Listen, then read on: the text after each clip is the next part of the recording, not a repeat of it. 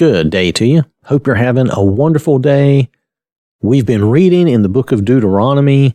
Last time we read Deuteronomy chapter 8.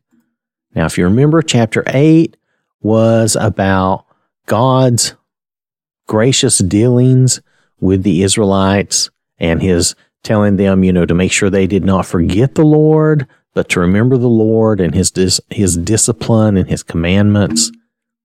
And now we're ready to read Deuteronomy chapter 9. And this is going to be a kind of a recounting of uh, what occurred with the golden calf. So this is Deuteronomy chapter 9. I am reading from the Amplified Bible. Hear, O Israel, you are crossing the Jordan today to go in to dispossess nations greater and more powerful than you, great cities fortified to heaven a people great and tall, sons of Anakim, whom you know and of whom you have heard it said, Who can stand before the sons of Anak? So know today with confident assurance that the Lord your God is crossing the Jordan before you like a devouring fire. He will destroy them, and he will subdue them before you and you shall drive them out and destroy them quickly, just as the Lord has promised you. Do not say in your heart when the Lord your God has driven them out before you, because of my righteousness, the Lord has brought me in to possess this land.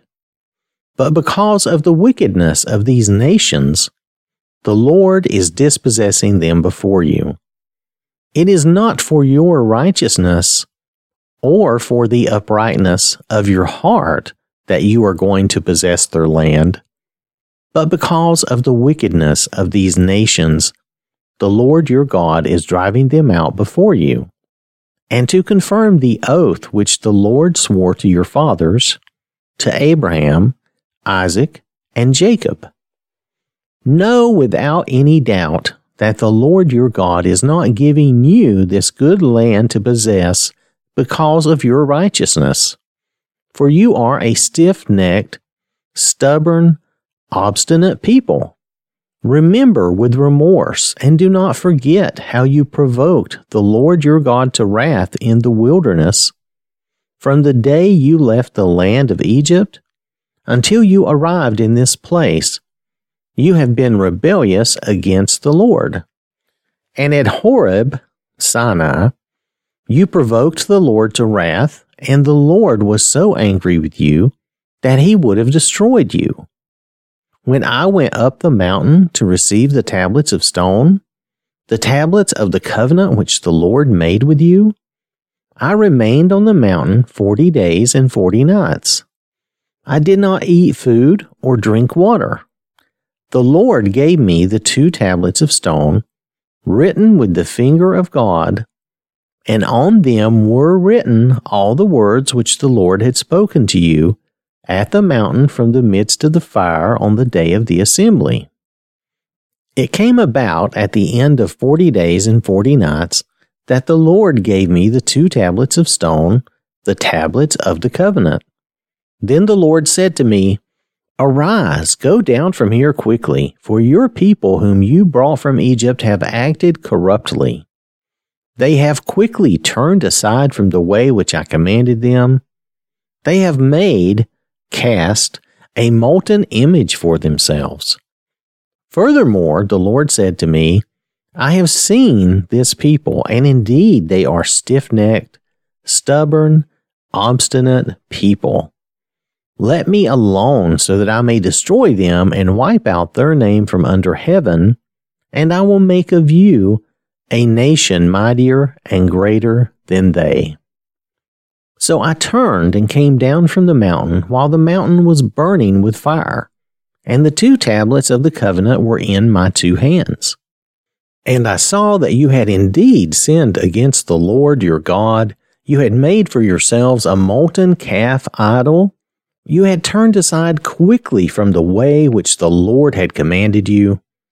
So I took hold of the two tablets and threw them from my two hands and smashed them before your very eyes.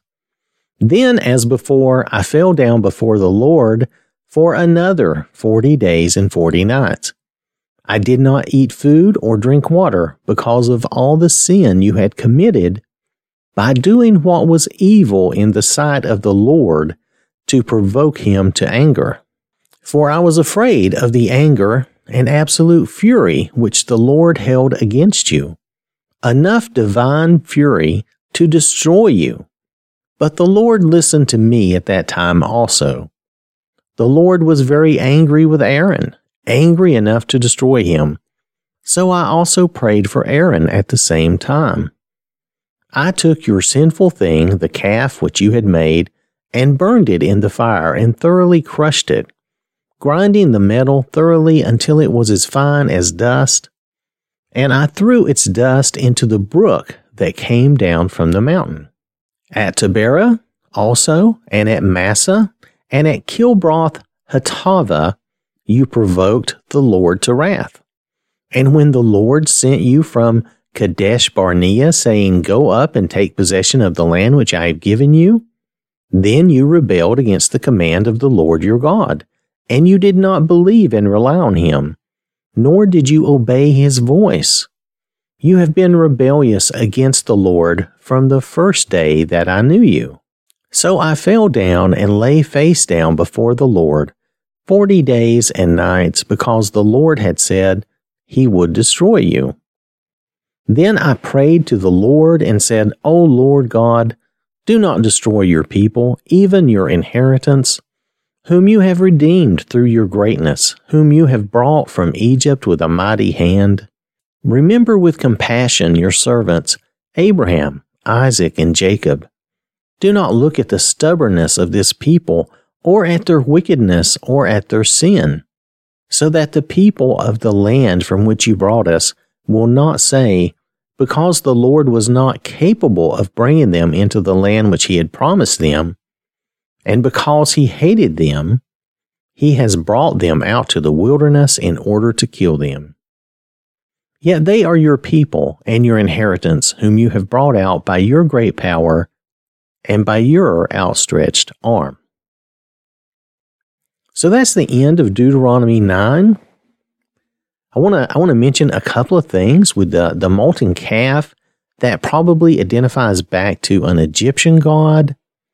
And I think the Egyptians god name that name of that Egyptian god was like Apis I think that's right. APIS, something like that.